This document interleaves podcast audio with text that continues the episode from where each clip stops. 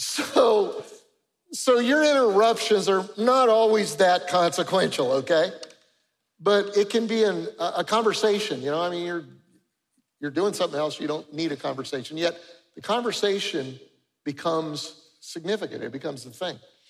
Or it could be an introduction, you know, that uh, felt like an interruption, but the introduction opened a door that directed your, your, your future.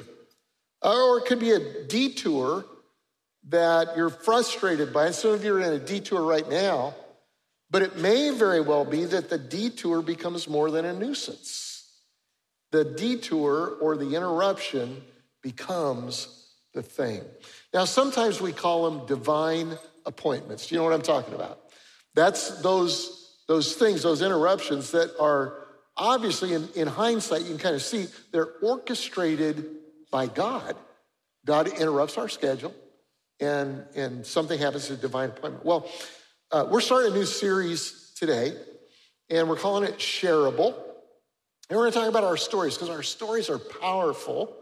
And, uh, and when shared, uh, they can be uh, multiplied powerful. And we'll talk about that over the next few weeks. But Jesus has one of these divine appointments in a story in John chapter 4. John chapter 4. And so I'm going to read that. We'll look at it, study it just a little bit, and apply it to our lives. Let's go to John chapter 4 and verse 1. This is now Jesus learned that the Pharisees, say Pharisees together. Pharisees were the religious leaders and the political leaders put together. They didn't have separation of church and state. It was all one. And so they were together and and they they were mean. Anybody ever met a religious or political leader that was mean at all? Anybody? Okay.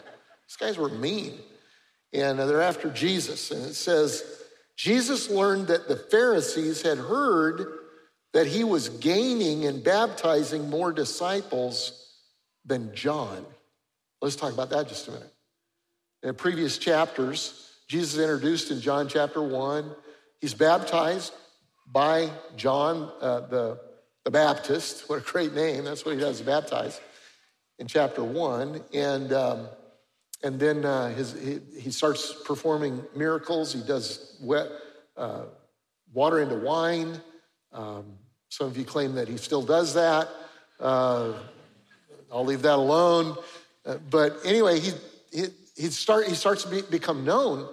And uh, John is a preacher. John the Baptist is a preacher. And, and he's interrupting the system. And he's preaching repentance from sin. And people are getting baptized. Now, it's similar to the baptisms that we do, but it's not the same. It's an Old Testament baptism. It's similar in that they dunk them and all of that. It's for repentance of sin, but it's an Old Testament baptism and it can be done repeatedly. I mean, you feel bad, you sin, come to Jesus. It's almost like an altar call. It's their version of an altar call. They would come and it's a ceremonial cleansing. Uh, and, and what's our baptisms? Our baptisms are being baptized into the body of Christ, okay? And normally you do that once. Now, some people do it more than once. I can see that, it just in the sense that um, I've been married 50 years, or almost 50 years, 47. We're gonna make it 50, I believe. But sometimes you renew your wedding vows. It's not like doing them the, the same, but you renew them. Baptism can be like that, but our baptisms are New Testament. New Testament hadn't happened yet. Jesus is the New Testament, okay? Does that make sense?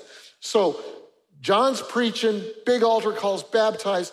Jesus starts preaching, and, and uh, they're baptizing in the same area outside of Jerusalem. And Jesus' numbers are growing. And as his numbers are growing, John's are shrinking. And there's two people counting. The first set of people counting are John's disciples. And they're going, and they, they come to John and they say things like, hey, his is growing, his church is growing and our church isn't. What do you do about that? His business is growing, our business isn't. What do you do about that? Very interesting question. And I love John's answer to it. Um, this is good. This is free. Okay, this isn't on the screen. John 3:27. To this, John replied, to what John replied when they said, Hey, our people are going over there. He said, A person can receive only what is given them from heaven. That's a secure guy. He says, You know what? I got more than I can say grace for. God's given us, I'm going to love the people that God's given me. I'm going to care for the people that come to my business, whatever it happens to be, and, uh, and see it that way rather than being all insecure about the whole thing. But that's not the only people counting. The Pharisees, remember I mentioned the Pharisees, the mean guys?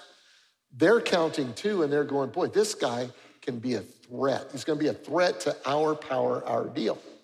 Jesus sees that and hears that, and he wants to fly under the radar because the timing isn't right. He knows there's going to be a confrontation someday. Calvary's coming. The cross is coming. He knows there's going to be a confrontation, but he's just getting started. He needs a lot more to do. And he knows that God's promises are about promises and timing. How many of you know that? Sometimes you get the timing wrong, you can mess everything up. Anybody have a testimony to that? Or sometimes you can go, you know, why hasn't it happened yet? Timing, timing, timing, timing. And so Jesus said, My time is not, so I'm getting out of, I'm getting out of Jerusalem. And so it says, so he left Judea and went back once more to Galilee. I want you to see this on a map. Uh, how many of you have been to Israel? Anybody been to Israel? Quite a few people have. If you, if you get a chance, you need to go. You really do. Um, because you'll understand the Bible better, the topography, all of that.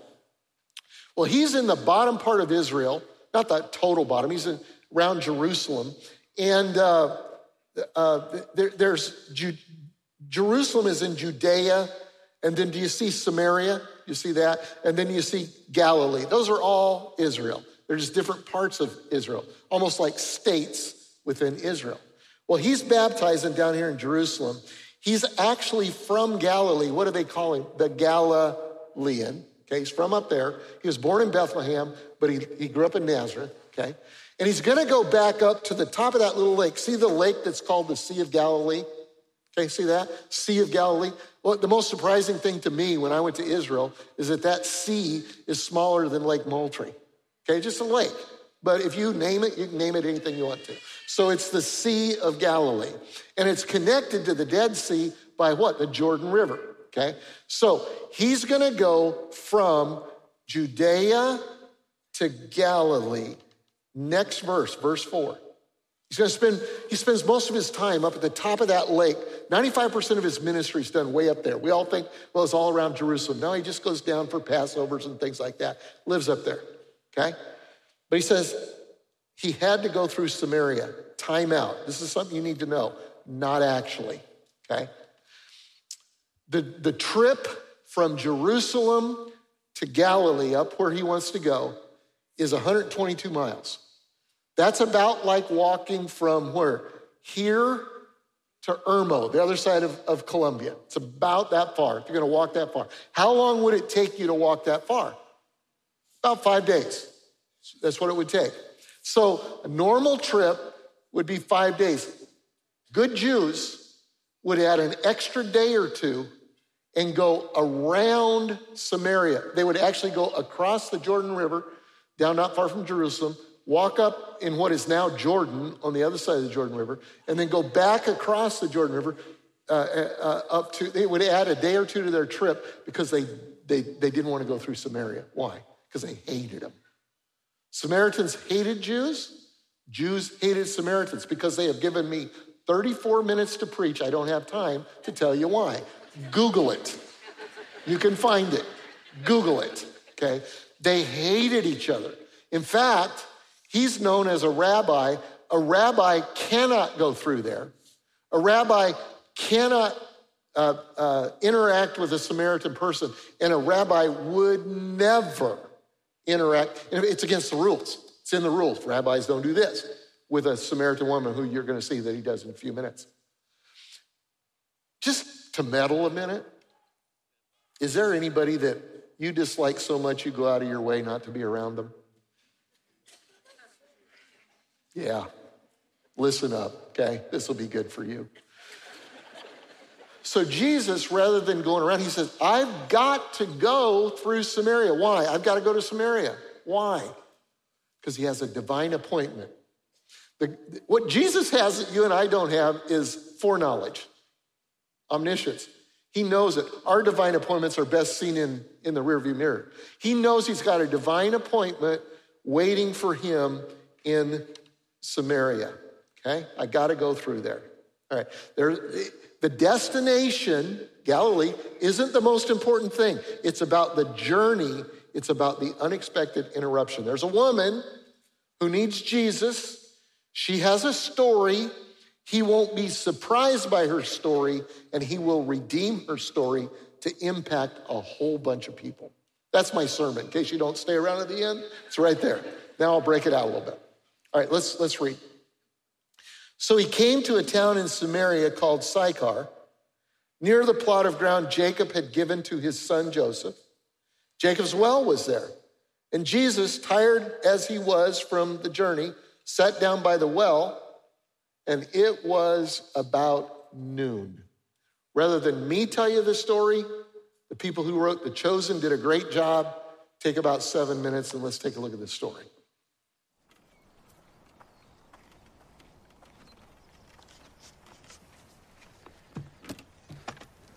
Give me a drink?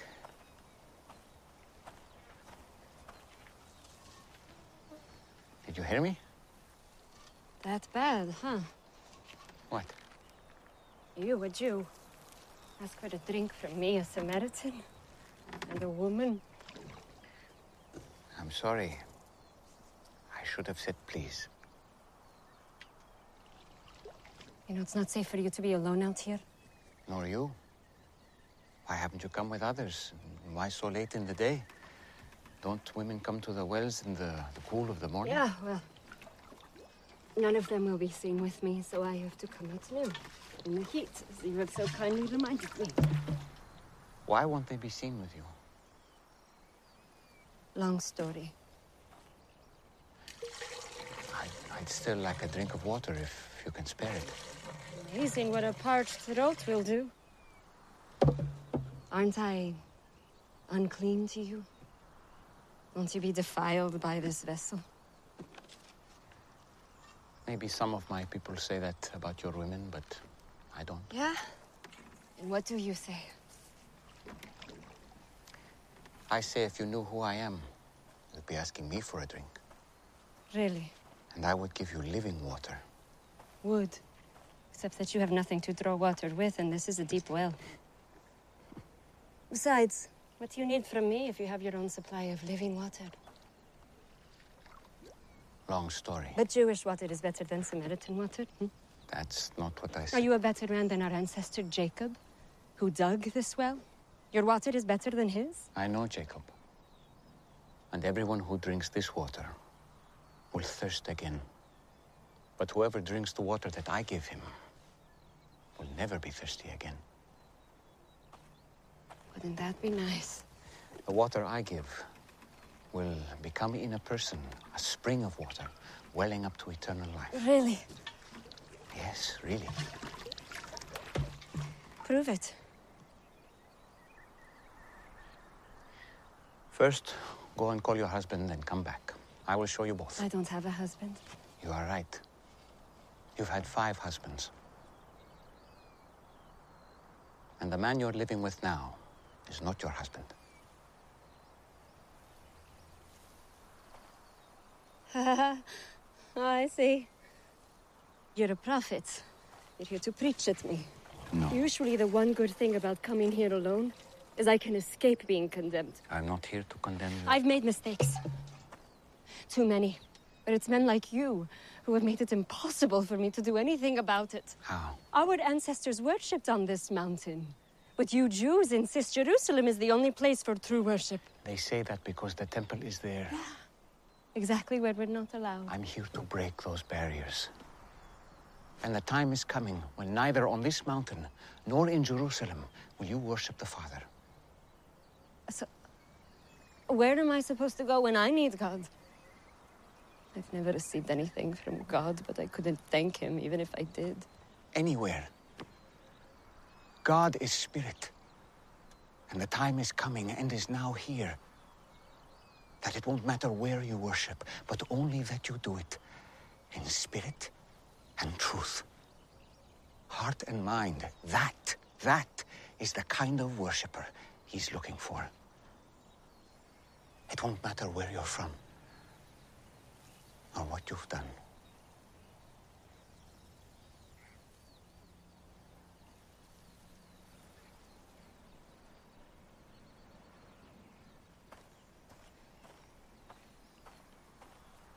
Do you believe what I'm telling you?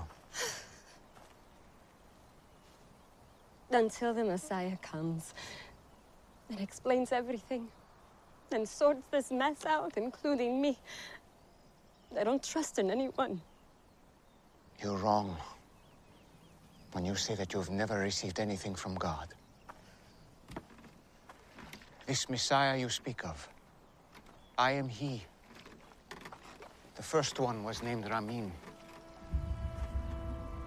You were a woman of purity who was excited to be married. But he wasn't a good man. He hurt you. And it made you question marriage and even the practice of your faith. Stop it. The second was Farzad. On your wedding night, his skin smelled like oranges. And to this day, every time you pass by the oranges in the market, you feel guilty for leaving him. Because he was the only truly godly man you've been with. But you felt unworthy. Why are you doing this? I have not revealed myself to the public as the Messiah. You are the first. It would be good if you believed me.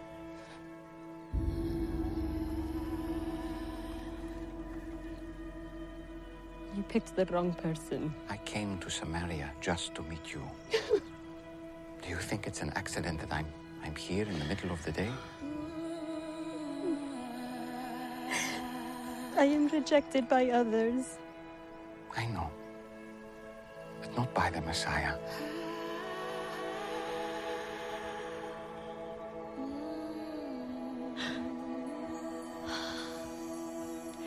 And you know these things because you are the Christ.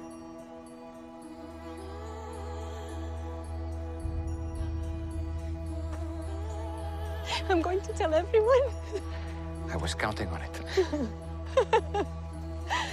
Spirit and truth. Spirit and truth. It won't be all about mountains or temples. Soon, just the heart. You promise. I promise. Told me everything I've done. Oh, he must be the Christ.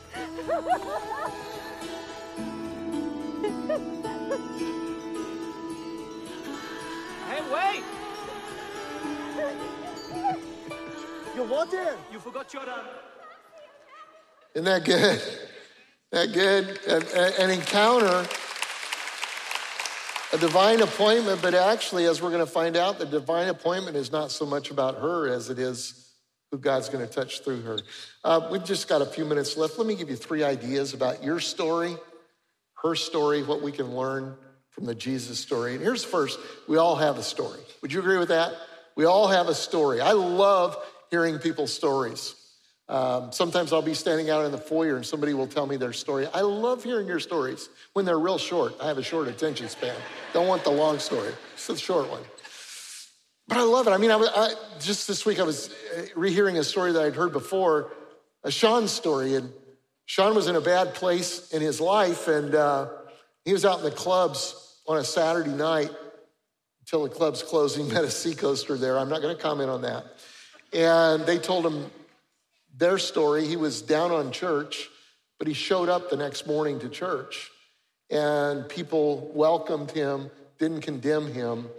And he said, You know what? Because of that morning and his encounter with Jesus, he said, I've been able to live my best life for 20 years. It's his story. I hear that story a lot, okay? We all have we all have a story. Listening to stories creates connections, empathy, perspective. It would have been easy to throw rocks at this woman. It's easy to throw rocks from a distance. How of you know that? But if you're going to influence, you got to get up close, and it's messy sometimes. Jesus was great at pulling stories out of people. He engages in a conversation with someone no one else would engage with. He listened to her. He knows she has a story. Listen, that story changed when he said, Go tell your husband. It went from like, you know, surface conversation to, Hey, it's getting real in here real quick, right? Sometimes our stories are painful, sometimes they are. I mean, she probably didn't choose her story. I was thinking about that this week as, as, a, as a teenage girl, as a, as a young girl growing up, and she had dreams. She wanted to be a mama, and she wondered what her family would be like. This wasn't her dream. This wasn't what she thought it was going to be. There's abuse, there's probably betrayal, there's failure. We know there's a lot of shame. She's there at noon because she doesn't want to see anybody. She doesn't want to listen to what everybody's saying about her and her story. Some of it may be her own doings, but a lot of it probably isn't. some of you really can relate today. Maybe you don't have five spouses, but you've had more than you thought you would. Or maybe you thought your story would be different, especially at this season of your life. Or maybe the chapter of your story that you're in right now just seems pretty overwhelming. It may even be one of the reasons you're here today. You can relate to that. The first thought is that we all have a story. Here's the second thought. I love this one. God's not surprised by our story. God wasn't surprised by her story. I have no husband, she replied. And Jesus said, I know, you're right. You got five. In fact, you're living with a guy that you're not married to right now. What you have said is quite true. You know, when I used to read that, a long time ago, when I used to read that, I would read it kind of as Jesus being condemning, like Christian people are a lot of times. Condemning, just, and he's not. There, there's no condemnation in his voice, and guess what? There's no condemnation to those who are in Christ Jesus. How many of you are a work in progress? Anybody here a work in progress? Yeah. Jesus knows that. He, he's not surprised by our story. You know, it's real hard to surprise an omniscient God. How of you knew that? God's never had a time where he said, My bad, oh, didn't see that coming, I'm sorry. No. And let me tell you why that's important.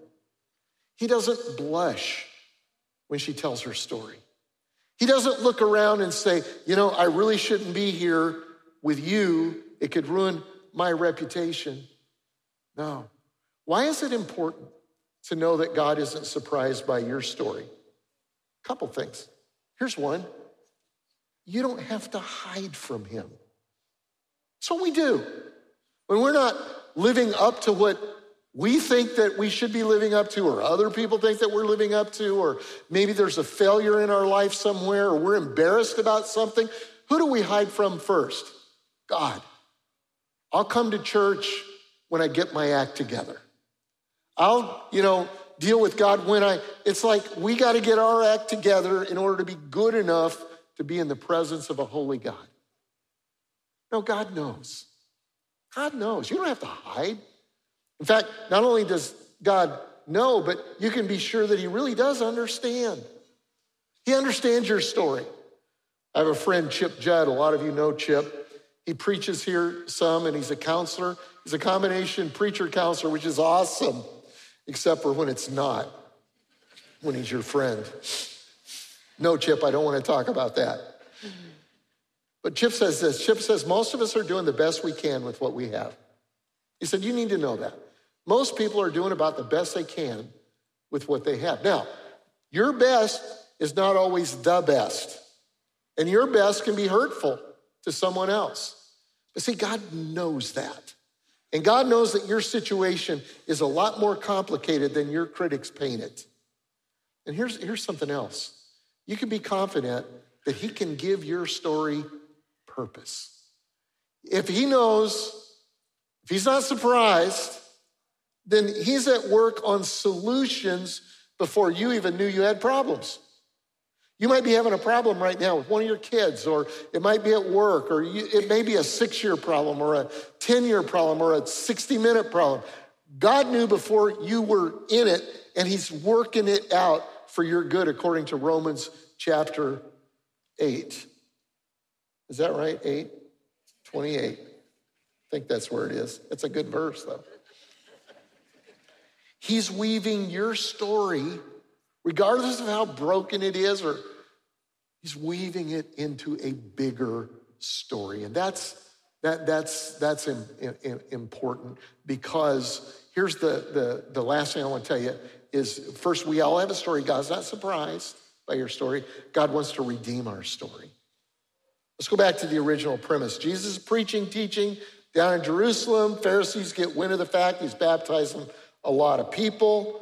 Uh, Jesus knows the timing's wrong for a major confrontation, heads back to Galilee, tells his disciples, I've got to go through Samaria because he knows there's a divine appointment there. Why does he need to go through Samaria? Is it because of her? Kind of. But actually, it's because there's a group of people, the Samaritans, who aren't going to experience the love of God, who aren't going to experience the message because God's people have got problems with them. And Jesus said, I want to reach them. I love them. And so he's going to, he's to go through Samaria. And uh, who's he going to use to preach the good news to them? I mean, he's got a group of disciples that could do it, but they're on a uh, Chick fil A run right then. And some of them are still clueless at this point. If you looked at John 3, he just spent a significant amount of time with a religious leader named Nicodemus. He could have sent him, but they wouldn't trust him. And God loved this group of people so much that Jesus sends a woman to preach the gospel to them. Whew, she would have gotten creamed on Twitter today. Not just a woman, a woman who'd been married five times. Who's living with somebody that they're currently not married to. Is all that good? No. In fact, you, you, say later, sin will destroy, sin mars the image of God. God will work wherever you are. Jesus met a, a, woman later that was caught in sin, they said, and they wanted to stone her. You remember that story. And he said, I don't condemn you, which is why she would listen to him. But she says, Go and sin no more. So, you know, hey, listen, there's not a premium on messing up your life. But Jesus says, She'll have an encounter with me. It's going to change her. And not only is it going to change her, I'm going to redeem her story in a bigger way than she thought possible. The woman said, I know that Messiah called Christ is coming, and when he comes, he will explain everything to us. And Jesus declared, I am the one, I am the he. Did you get the fact that she is the first person he's revealed himself to in this way? I mean, if I was going to reveal myself a big secret, it would be, you know, somebody important. Well, she is important, just not in the way you and I see it. Many of the Samaritans from that town believed in him because of what? Because of the woman's testimony. He told me everything I did. So when the Samaritans came to him, they urged him to stay with them. And he stayed two days. And because of his words, many more became believers. They said to the woman, We no longer believe just because of what you said. Now we have heard for ourselves, and we know that this man is really the Savior of the world. Here's the point the point is found in John 3 and verse 16, and we all know it. It's the chapter before, but it says this For God so loved the world that he gave his one and only Son, that whoever believes in him shall not perish, but will have eternal life. God wants everyone to come to know him. God will use everybody and every means possible to draw people to Him. Don't limit what God can do. God loves you. Have you ever wondered if God could really use you? That's the story of my life. I know who I am. This is a kid that flunked public speaking in high school. It's what I do for a living. And I'm scared to death every time I come out on this stage. And I ask God, God, take that away from me. Take that away from me. He says, No, I'll just use you in the middle of it because you might be arrogant if I did. it's a good thing prayers aren't answered sometimes, huh? And you might wonder, could God use me? You need to look at this story and see who God used and how God used them. See, God loves you. He loves your friends. He loves your family. He will redeem you and your story in order to reveal himself to the people around you. The most powerful testimony to the love of God is a changed life. I once was lost, but now I'm found. I once was lost, but now I'm found. Those are words written by a man who left home as a young, young boy Went to work on a ship. Ship happened to be a slave ship at the time. He was captured himself and became a slave in modern day Sierra Leone. He was rescued. You would think because of his rescue that he would have compassion. He didn't. He became a slave trader himself, in fact, a pretty prosperous one, till he, till he had an encounter with Christ. He renounced slavery. He actually became a pastor. And in pastoring, he influenced a young member of British Parliament who came to Christ and contemplated leaving politics. And John Newton, who was the pastor, convinced the young man, William Wilberforce. He said, No, you don't need to leave politics. You need to serve God where you are. How do you know that God wants you to serve right where you are? that God wants you to be the conduit of His grace and His love where you are. That young man became a leader in the effort to abolish slavery, in fact, did in the United Kingdom. And that center pastor wrote a hymn called Faith, Faith's Review and Expectation. You guys know that hymn? It goes, Amazing Grace. How sweet the sound saved a wretch like me. I once was lost, but now I'm found, was blind, and yet I see. You may not be a woman who had five husbands and preached to an entire city. You may not be a former slave trader turned preacher and poet who influenced a politician that changed the world. But maybe you know what it feels like to go out of your way not to be noticed, like that woman did. You are someone that God loves, that God knows, and that God cares about. And God loves your friends and your family. And God wants to redeem your story so he can love them through you. God wants to use us in somebody else's life. Let's pray. Father, I thank you for your goodness. I thank you for your kingdom. I thank you for the stories that are in this room. God, I thank you for how you use our stories. God, help us to be the ones that see others through the lens of the gospel and not through the lens of their own sin or even our sin. God, I thank you for the power of the gospel to change lives. Thank you for changing mine. And today I thank you in advance for changing many who are in this room or who are watching online. In Jesus' name we pray. Amen. Amen.